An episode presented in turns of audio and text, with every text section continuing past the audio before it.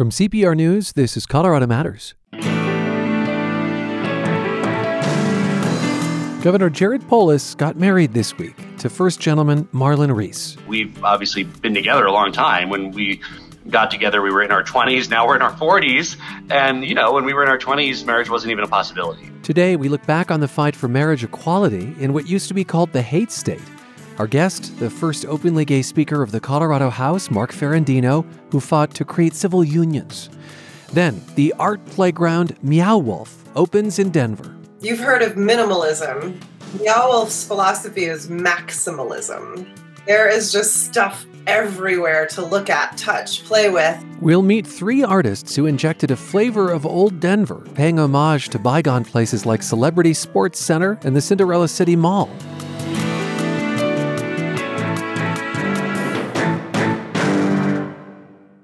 If you want to name a mountain in Colorado, where do you start? What is the state's most iconic food? Why does Pena Boulevard have a bike lane? And does anyone use it? These are the kinds of Colorado questions we've gotten and answered in the past. I'm Corey Jones from the CPR Newsroom, and we want to hear from you too.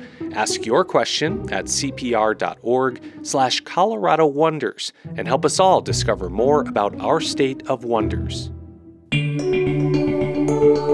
This is Colorado Matters from CPR News and KRCC. I'm Ryan Warner.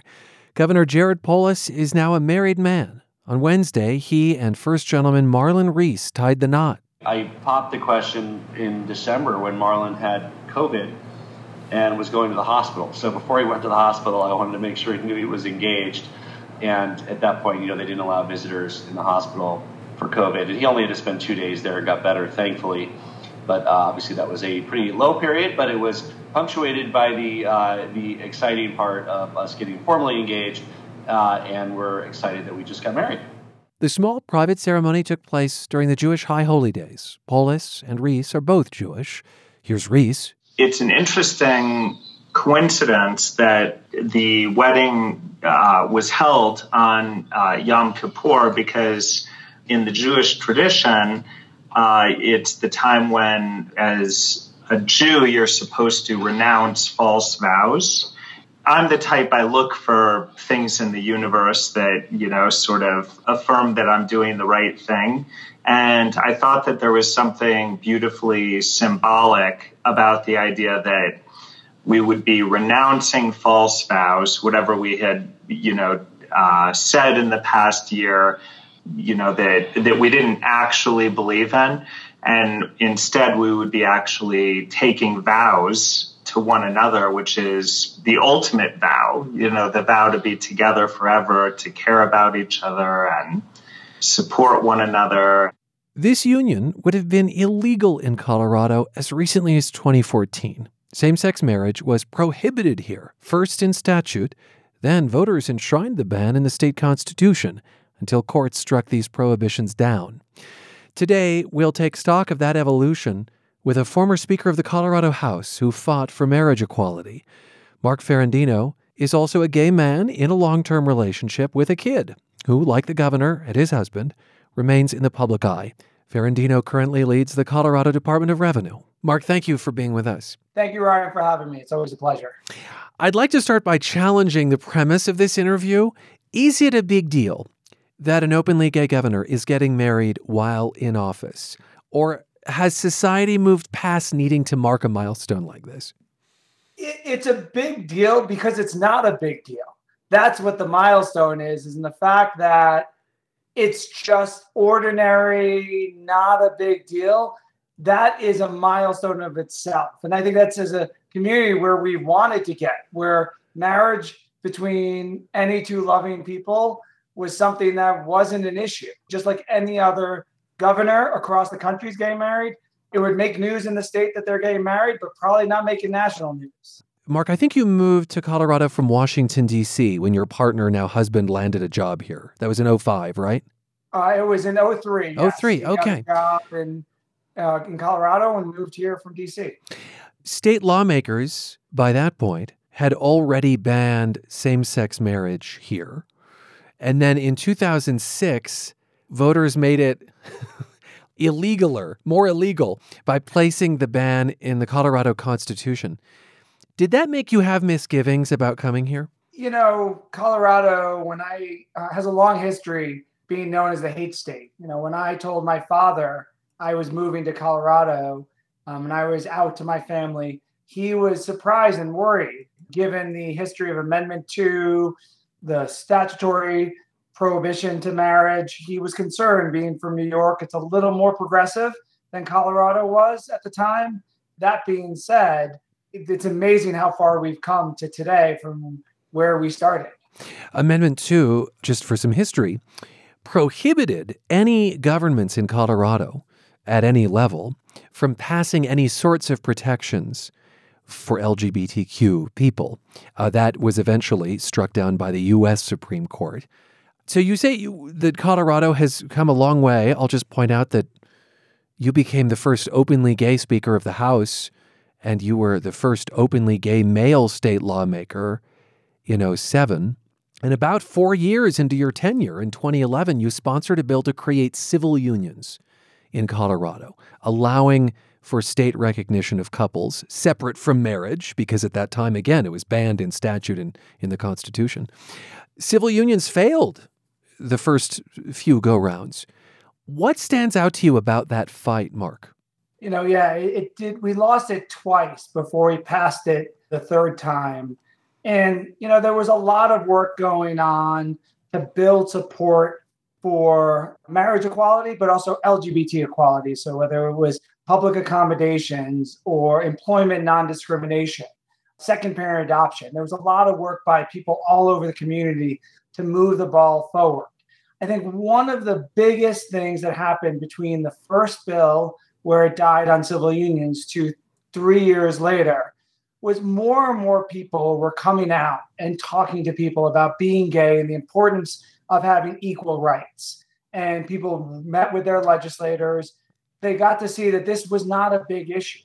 Um, and we were able to get people from across the aisle of Republicans to support us. And even if you remember, the first time it failed, it died in committee. The second time it failed, it died on the floor of the House after it passed the Senate in a last, you know, second to last day of session where we stopped the actions on the floor. I was minority leader at the time. And we ended up trying to get it passed with Republican support, but the speaker wouldn't let it come to the floor. So 40 bills died that night. And the next day, Governor Hickenlooper called for a special session where we introduced civil unions again. It died in committee. And then, you know, we were in the minority as the Democratic Party. We worked hard um, over the election cycle, took back the House. I became elected Speaker of the House. And then we were able to pass civil unions, um, which is a momentous day for the community and for our state. Civil unions uh, which was a, a precursor to same sex marriage. I think it was Justice Ruth Bader Ginsburg who once referred to civil unions and similar arrangements as skim milk marriage. Did you take advantage of civil unions, Mark Ferrandino, when they became legal in Colorado? Yes, as soon as they came legal, my husband and I actually had a ceremony on the balcony of the House floor and had our civil union. So, and we still have that to today. Oh, you still have the civil union. You've not been officially married? We haven't taken that next step. We haven't seen the need for it. We have the protections under law. So, you know, I think at some point we'll get around to it. But at the same point, it's really important that all loving couples have access to full marriage and each couple should make a decision. And I, I also think it's important for heterosexual couples to have access to civil unions or marriage as well. And hmm. so that's something under our law that is open to anyone. Right. I mean, the conversation largely moved on to same sex marriage, but civil unions still exist in Colorado and some other states. You can enter into one. I want to point out that as recently as 2020, last year, four Republicans at the State House tried unsuccessfully to make gay marriage illegal again in Colorado. The bill would have prevented gay couples from adopting as well. Now, this is in contrast to the record support that there is for same sex unions nationwide. Gallup says it's up to 70% now. But that does leave 30% presumably who think that, you know, your union mark shouldn't exist. Do you encounter those folks? And and if so, what what do you tell them? You know, i I'm lucky that I haven't had anyone who's come up to me and talked to me about they don't think what I'm doing is right or it should be legal. I will tell a story. When I was, we were passing civil unions. I remember sitting next to an individual who was testifying, and that person was talking about how a gay couple or uh, lesbian couple who had a child was performing child abuse by raising them in a same sex couple. And I just remember I just after he stopped speaking, I just got up, walked out of the room because I just needed to take a break and catch my my composure because you know at that time we had our daughter and it was it's hard to sit there especially for parents and hear that from someone and hmm. you know it took me my breath away um, so i've had that experience especially when i was in the legislature but now i haven't as much um, which is good because i agree with, we've seen such a change in the, the view that doesn't mean there aren't going to be legislators who are still going to fight a battle that you know hopefully they will always lose. But it's also incumbent on the community, the LGBT community, and the broader allies to continue to push and ensure that that 30% gets smaller and doesn't grow so that we continue to protect the rights that we work so hard to be able to have. How was it, and I suppose is it, given your current job with the state, how, how is it to be a gay couple in the public eye? And maybe compare that to now versus like the the mid aughts.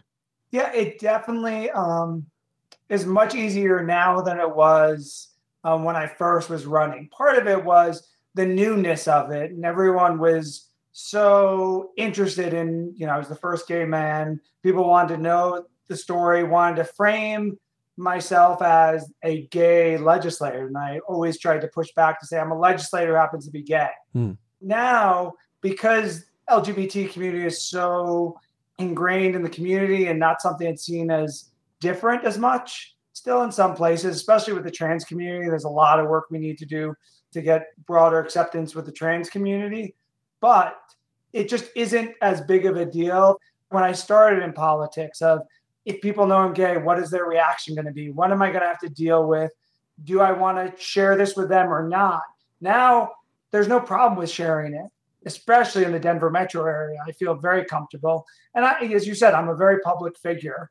People know who I am. And so I, I don't shy away from sharing it, but I've not had that had interactions that have concerned me when I was out in the community. And especially with my daughter, um, when we adopted her, I always remember people would come up to me and her and ask, Oh, where's your mom? And she just look up to them and go, I don't have a mom. I have two dads. And then just walk off. and I was just, and almost every time, like, okay. And people just accept and move on, which is just a great place to be. Well, it's interesting. Subtle, you said that you really feel comfortable in Metro Denver. Are you speaking to some extent to two Colorados here? you know, I, I, there's nowhere in Colorado I would probably feel uncomfortable. Um, I've traveled the state. I've traveled with my husband and my daughter. You know, there are places that I probably would maybe see more pushback or someone say something. Um, but in so many, 70%, as you said, public supports same sex marriage. And I think that is what we're going to see, if not higher in Colorado than in you know, the nation might be 70%. Colorado is probably well in the 80%. So I feel very comfortable in Colorado, but there are places in this country where if I was going, I do look over my shoulder. I look and see what's going on. Am I in a place that I'm comfortable? You know, well, well, I also say Colorado, I feel very safe. That doesn't mean that we haven't had hate crimes where gay men have been beaten, trans people have been beaten in Colorado. So it happens, and we still need to you know work to change the hearts and minds of individuals across uh, the country. You, you talk about changing hearts and minds, and to reference something you said earlier, which was that you think people coming out helps. That is, if you know a gay person, perhaps you're more likely to accept a gay person if that person's in your family or your friend group. uh, and you no doubt worked with lawmakers whose views evolved on gay marriage. What what do you think tends to change people's minds? Is it the coming out, kind of like what Harvey Milk called on for people to do back in the day? Yeah, I think that is the biggest reason people change their mind is when they know someone who is gay, lesbian, transgender, because they just they see someone who they know who's their friend and they come out and they're like, oh, this person's no different than what I knew them two seconds ago before they told me.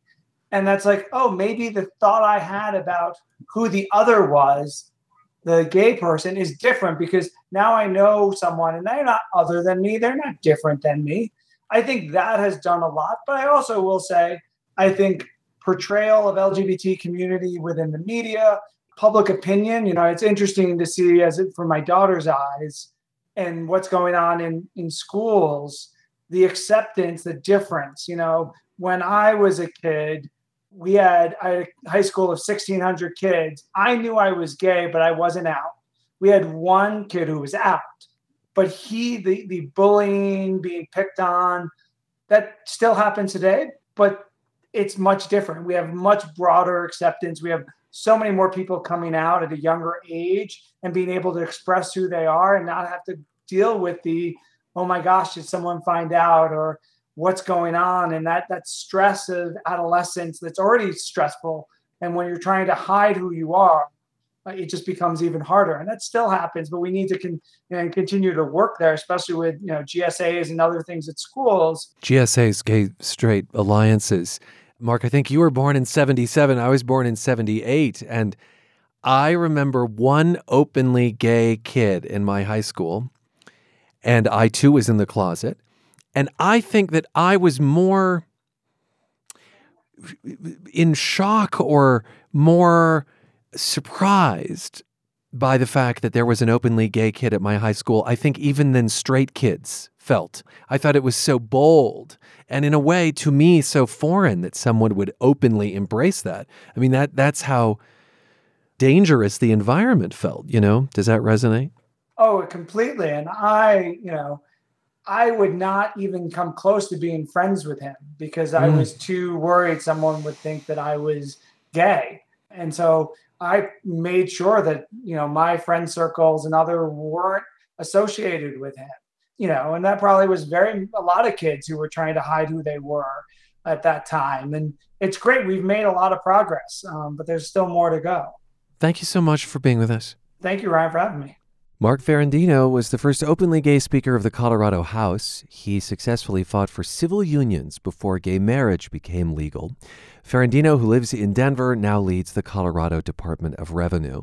And we spoke in light of Governor Jared Polis's marriage to First Gentleman Marlon Reese.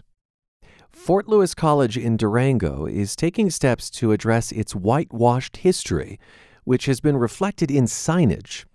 You may recall that on our show's recent road trip, we talked about plans to remove storyboard panels from the college's clock tower.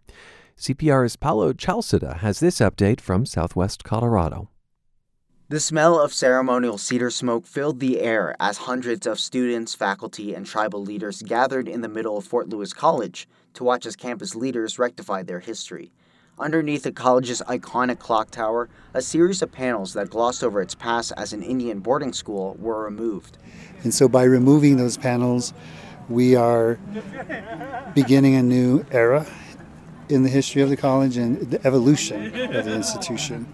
And it's also acknowledging the trauma that was invoked, and then it's also time to begin the process of healing. That was Lee Bitsui, a Navajo citizen and Associate Vice President of Student Affairs at Fort Lewis. He co chaired the committee that recommended the panel's removal. For years, students, activists, and tribal leaders have pointed out the flaws of three panels in particular. They portray the Indian boarding school as a prestigious academy with, quote, extremely good literary instruction, completely ignoring the forced assimilation of indigenous children. I was there to watch the panels come down, but organizers asked that I not record to show respect to tribes who were there. One person there told me the event had the tone of a funeral. After all, we were on the site of what college leaders described as a cultural genocide. Noah Shadlow, an Osage student studying education, led a drumming group at the ceremony. The first song they played was a mourning song dedicated to all the indigenous youth killed at boarding schools. It's Ponca language, but it's talking to Osage. It's saying, You Osages, all you Osages, look at your children, take care of their every need, watch over them, protect them from all harm. As the ceremony went on, it transformed into a celebration, not only of history being rectified, but of indigenous culture. The second song Shadlow performed was a victorious chant, written by a former student.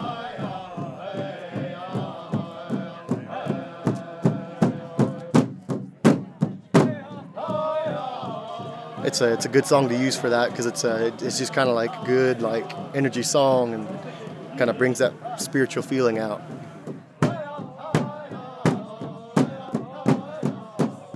There were over 350 federally run boarding schools at the turn of the 20th century.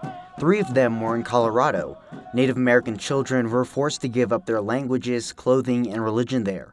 One school in Hesperus eventually became Fort Lewis College. Since becoming a public university, they've worked hard to rebuild relationships with tribes. Over one third of the student population is indigenous, and according to the Department of Education, it awards more degrees to indigenous students than any other four year college in the nation. But signs of its traumatic past, like the panels, are still present. For Fort Lewis College President Tom Stritikus, the rest of the work starts now. We'll continue to do curricular work. Uh, we've been recently supported by a large grant from the Andrew Mellon Foundation to build the curriculum around the boarding school. Eventually, Fort Lewis will remove the remaining nine panels underneath the clock tower and display them at the Center for Southwest Studies, a museum on campus. The History Committee hasn't decided what to do with the space, but they know one thing for sure they won't move forward without student input. We will have a student who will be working with those panels to tell the history of the boarding school in a more accurate way, involving Native American students, non Native American students. Bitsui already has some ideas. And one thought is to create some panels, possibly with indigenous artwork or additional information that we can provide for guests and visitors to our campus. The entire state is grappling with its oppressive history with Native Americans and taking steps to make up for it. Melvin Baker, chairman of the Southern Ute Tribe, said Fort Lewis College and Colorado can act as role models for other communities having similar discussions. And I think as we move forward, it's just we can do better. We can always do better for tomorrow. Over 170 tribal nations are represented at Fort Lewis College, thanks to a program that waives tuition for Indigenous students. I'm Paolo Zialcita, CPR News.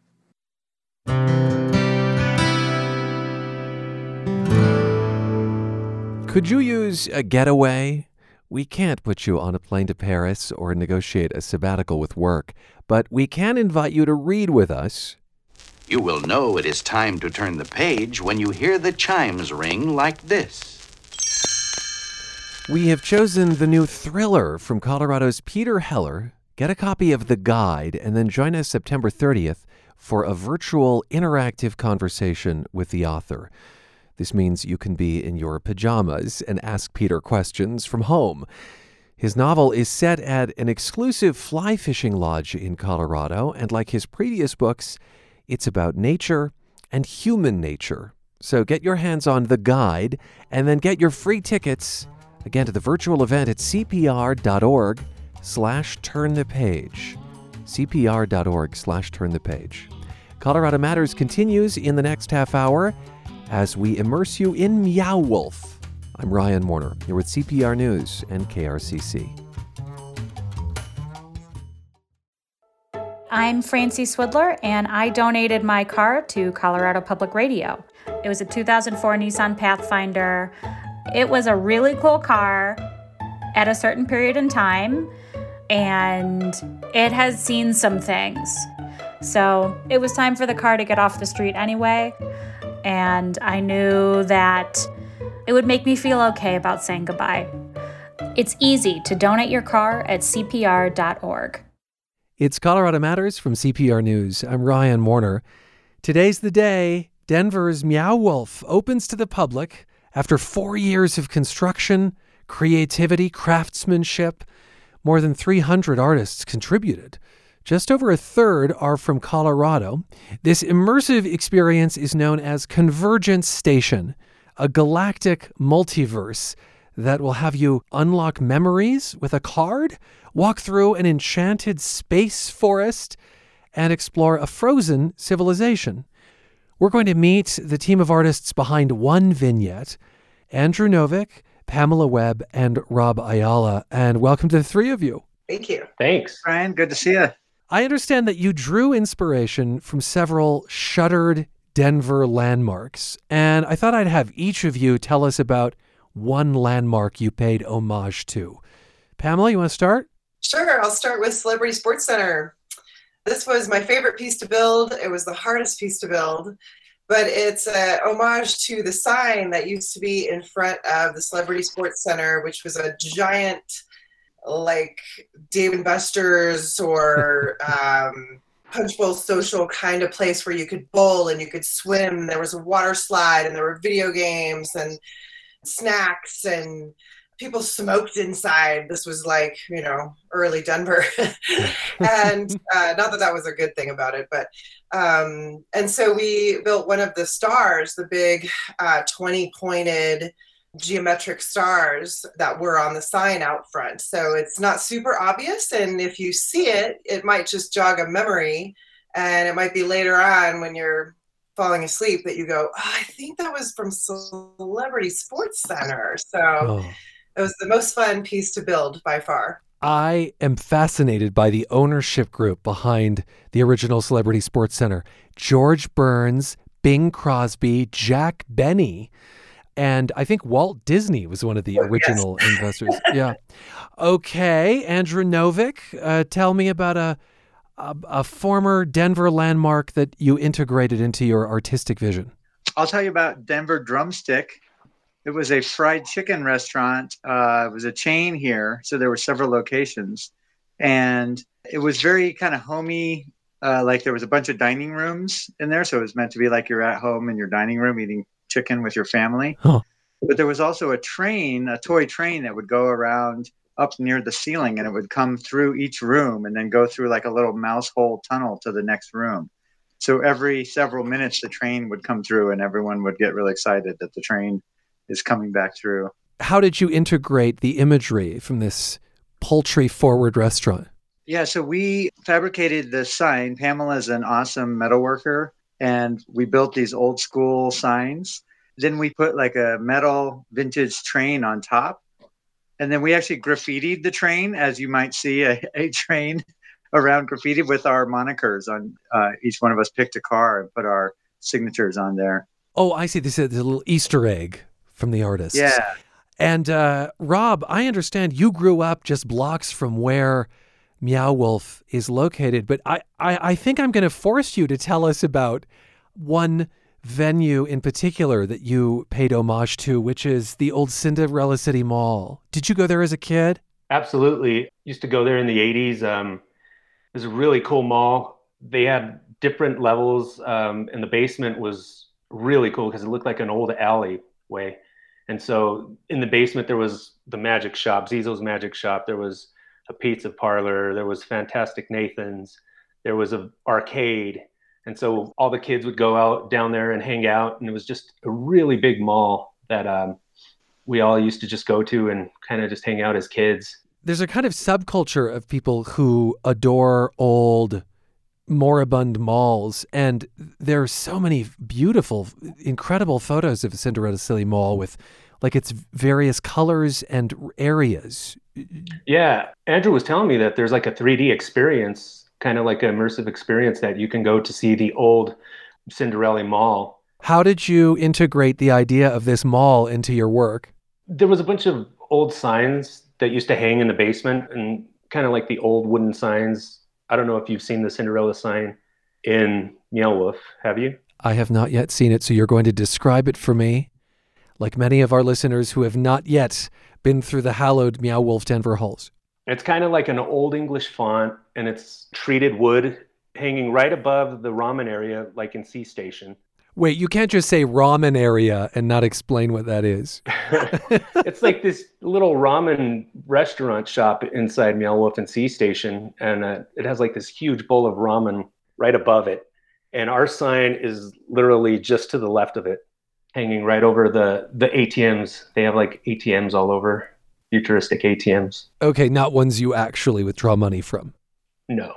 They're for memories. They're the memory uh, machines. Access to memory.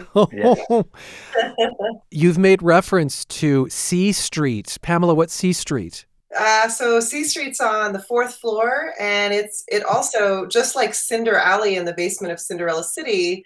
It looks like it's you're outside. It has lamp posts and laundry hanging and balconies that you can look down upon it from up you know up above on the fifth floor. It's uh, got some crazy vehicles, and actually, most of our pieces that pay homage to Old Denver are on C Street. Or on C Street. And that stands for Convergence Street. Convergence Street. All right. Rob, how is it to see Meow Wolf uh, having blossomed like this, really in your childhood backyard? Oh, it's amazing. I mean, just to see this city grow from when I was born back in the 80s and, and just to see a lot of artists out there getting their work out there, you know, and getting paid for it, you know, working hard is just, it really is like a dream because I mean, I love this city and the three of us really love this city.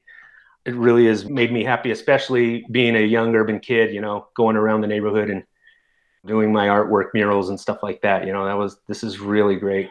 It's our time to shine, I guess. Hmm. Pamela, uh, I want to pick up on something Rob said there, which is that it's nice to have had this gig and for it to have been paid.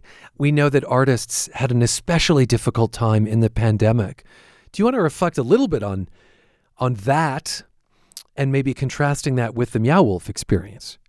Sure. I feel like I, I had a really lucky pandemic experience, honestly, more so than than many artists. I just happened to have a lot of projects come to fruition right about the time that the pandemic hit. I'm also an educator. I'm a full time high school teacher at Dakota Ridge High School. I teach jewelry, metalsmithing, uh, sculpture, and uh, ceramics. And during the pandemic, with my autoimmune issues, I just didn't want to teach in person. The district gave me an opportunity to take a break. And I was able to just focus on all the, the crazy art projects I had going on, which were all coming to a head right at that moment. So I definitely think my experience with the pandemic, I was very lucky to keep working and doing what I love. And I didn't have to go, you know, work at Costco or something, you know. mm. I'm amazed by all of the hats you wear, just hearing you list them all. And how are you doing as an educator now? I, I, I feel like I should ask. We're back and it's strange. Uh, luckily, most of my kids are smart enough to keep their masks on their face. They're mostly vaccinated, but it's kind of the mask fight all the time. We're always asking kids to get them on their nose and things like that. But um, I'm so glad to be back in person and not trying to do Zoom class with sculpture and metalsmithing. Yeah. Um, that's just awful. yeah. Well, I wonder if before we go, y'all might reflect on what it feels like to walk through Meow Wolf Denver. If you've not had the experience thus far in Santa Fe or Las Vegas, I was at a loss for words for how to describe my experience in Santa Fe. I mean, it was just so otherworldly, immersive. I guess is the is the word du jour. But I don't know, Rob, Andrew, Pamela. Why don't you each take a stab at what it feels like to be in there? Rob, you want to start? Oh, I, I didn't want to leave. I mean, it's sad when you leave and go out the doors and see the sun. You're like, oh, I want to go back in. It's just so many things to do. The experience is great. I mean, everyone's having a great time and you know everyone's talking with each other oh have you seen this no let's go see it and you know everyone's sharing you know how happy they are in their experience and it's just really cool to see everyone interact with it i can't wait to go again especially when you know uh, the public's allowed. Your nostalgia for it is so sweet. It reminds me of like how i felt after summer camp. Uh, andrew how, how did it feel to be in that space? It's definitely otherworldly. You know you're you're in these all these different scenes in the various multiverses and interacting with all these things. And some things are touchable, some things you can crawl through. Things change as you're walking through. So it really is like kind of just surrounds you with uh, interesting, you know, sights and sounds. So it's very cool. I'm a little worried that when it's in full swing, if it's too crowded, I think that might be a little bit more difficult to get around. Mm. Um, so I know they're doing timed tickets, so maybe that will help. I suppose there are reasons, COVID wise, that you'd want to make that possible as well. Pamela, what have you felt in the completed Meow Wolf? Well, you've heard of minimalism. Meow Wolf's philosophy is maximalism. Ah. so there is just stuff everywhere to look at, touch, play with, and you can play with something and not realize you know that you've only seen the tip of the iceberg and then you go play with it again and it's doing something else so uh, i feel like i could walk through you know we've been there several times now that it's been running and had the lights and sound on but every time i go through i see something new and different and oh my gosh i never saw this room before. Where did this come from? And it's so easy to get lost. Um, but they do tell you on the elevator on the way up to the fourth floor when they're transporting you up that if you're confused, you're supposed to be. so, I thought that was really good because my mom, we took my mom and she was really trying to figure everything out. And she was upset that the the access to memory machines weren't work. She thought she was supposed to be collecting memories and it was giving her memories. And she was like, I think I'm supposed to be collecting them. And we were like, Mom, it's okay. It's doing whatever it's supposed to be doing. so, Thanks to the three of you. Congratulations on the new work. Thank you. Awesome. Thanks, Ryan. Thanks, Ryan. And you can see the works of Colorado artists Pamela Webb, Andrew Novick, and Rob Ayala at Meow Wolf's Convergence Station in Denver. It's been a summer of record bad air quality on the Front Range.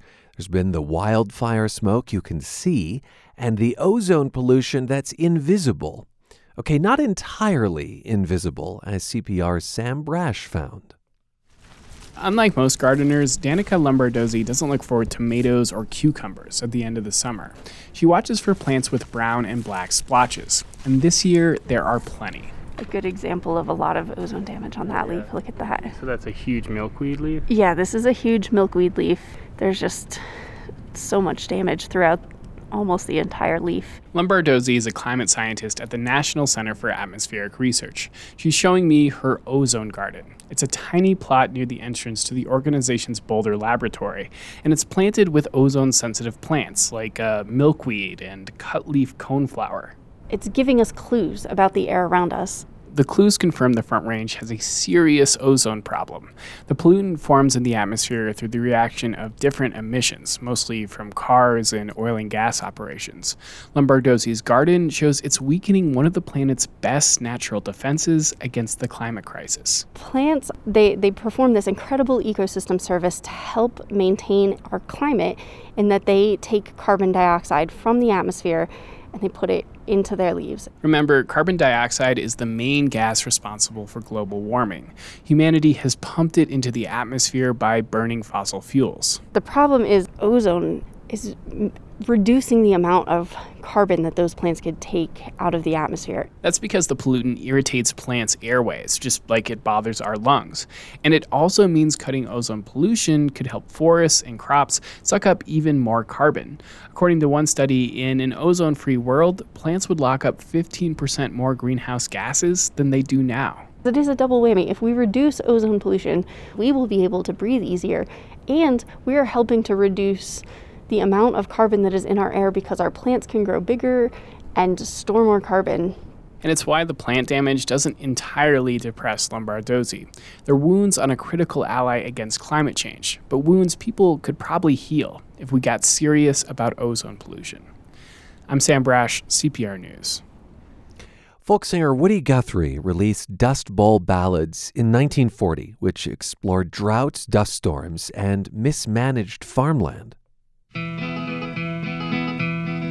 On the 14th day of April of 1935, there struck the worst of dust storms that ever filled the sky. Well, this album inspired Fort Collins musician Logan Farmer. Farmer wanted to write his own concept album, imagining songs that farmers might sing in the face of climate change.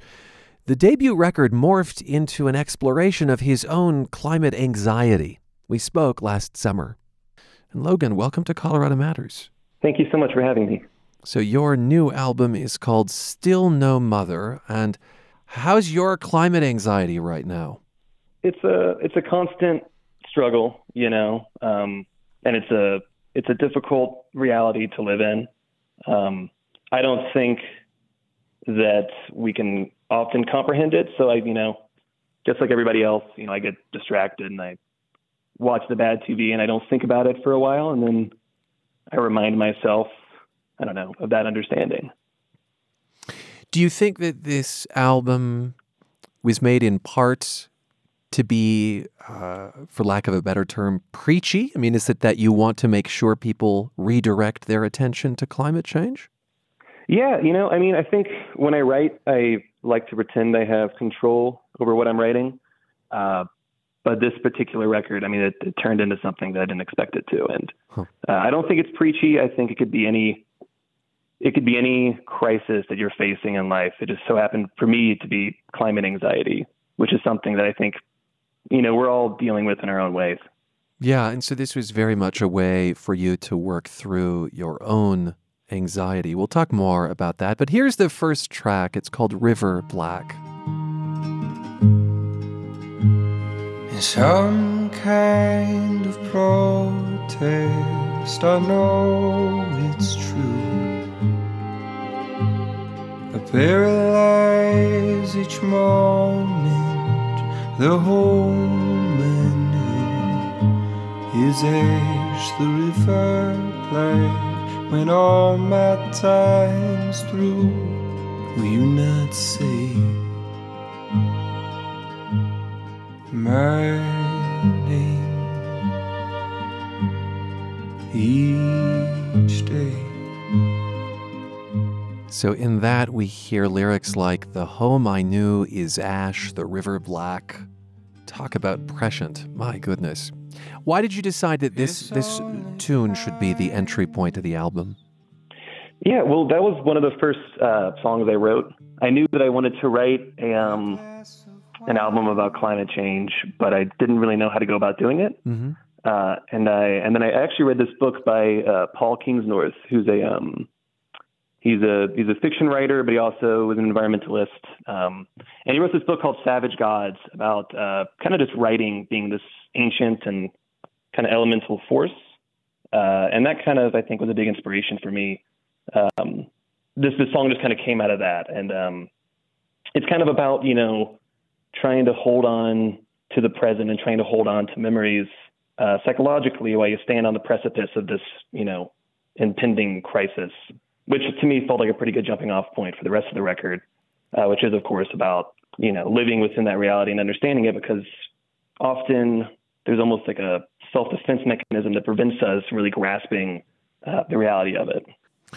How did you realize that this wasn't going to be an album imagining other people's songs? Because you thought, gosh, maybe I will imagine what farmers would sing in the face of climate change. But it, it really became writing for your own catharsis. That, that was an evolution. Yeah, it was. Um, it was unintentional for sure. And I think um, looking back at it now, you know, I, I don't think there is a lot of art that addresses the psychological ramifications of uh, the climate crisis. And so I think in that way it's a little bit unique. Um, I've written a lot of, you know, more storytelling kind of songs before and more, you know, fictional characters, but this something this is something that just was really hitting home for me. You know, it was just something that I've I've, I've been a little obsessed with with the climate crisis for a while now. So it was inevitable, I think.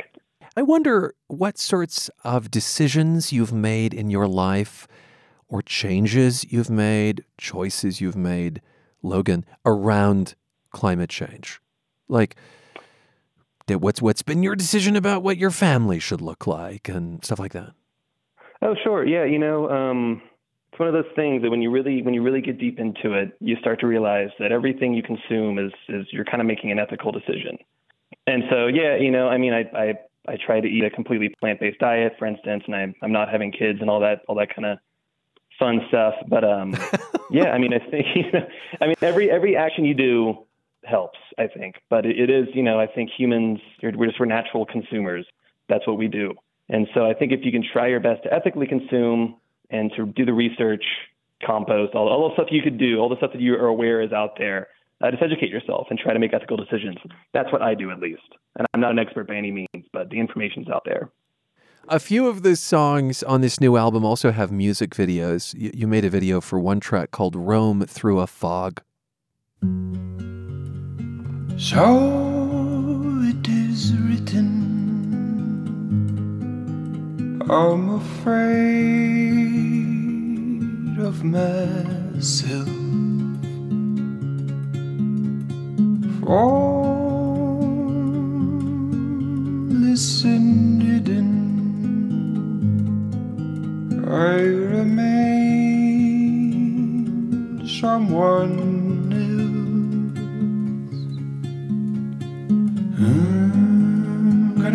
road. Find a timer.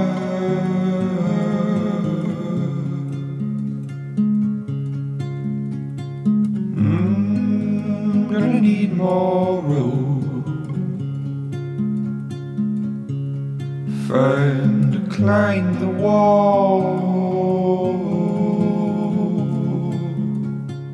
In this video, there's a farmer. Tell, tell me about the farmer and what we see on screen. Okay, yeah, sure. Um, so the, the video uh, was directed by my friend and, and frequent collaborator uh, Ben Ward, who's this. He's an amazing um, photographer and cinematographer here in Fort Collins. But uh, yeah, no, he um, he spent some time in uh, eastern Colorado. He spent a couple of days with this cattle rancher that he was introduced to, and um, the video itself is, is essentially a. It's almost like a mini documentary. It's just the, uh, the the daily routine of this rancher. Um, and it's it's yeah, 16 millimeter film, beautiful, almost has like a Terrence Malick uh, kind of look to it. But the the video itself is very hyper realistic, and um, you know I, I think that it's it's important to acknowledge this issue as not being something that's foreign or something that can just be discussed by you know scientists or like God forbid politicians.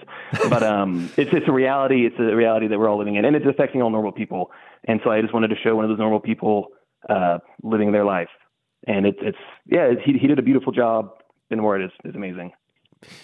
So, uh, the last song on the album, No One Owes Us Anything, seems to be sort of the most direct when it comes to the theme of climate anxiety.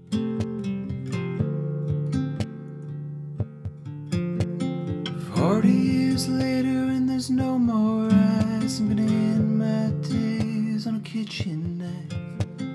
Everything together better add up to a lot.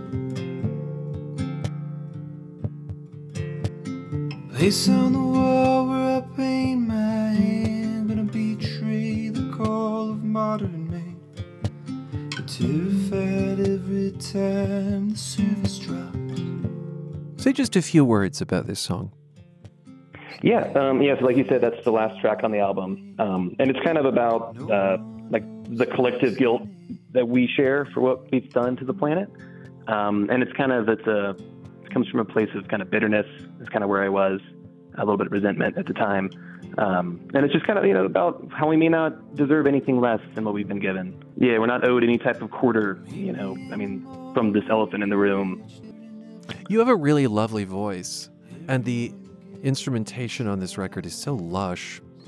There are also field recordings on the album, and in fact, the album ends on the sound of seabirds and glacier chunks falling into the Atlantic. Yeah.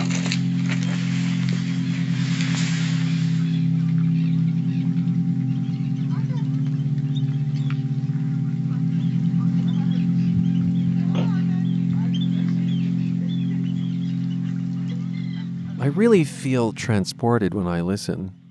Do, do you think Woody Guthrie would approve? Um, yeah, it's hard to say. I, I maybe, but you know, I think um, he might.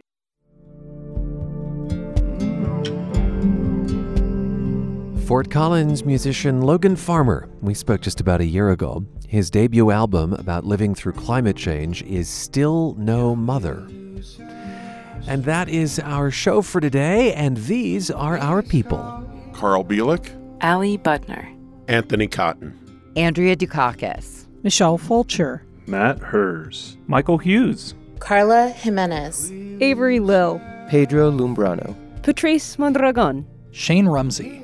And I'm Ryan Warner, with special thanks to Monica Castillo and Michael Elizabeth Sakas. This is Colorado Matters from CPR News and KRCC. Bye.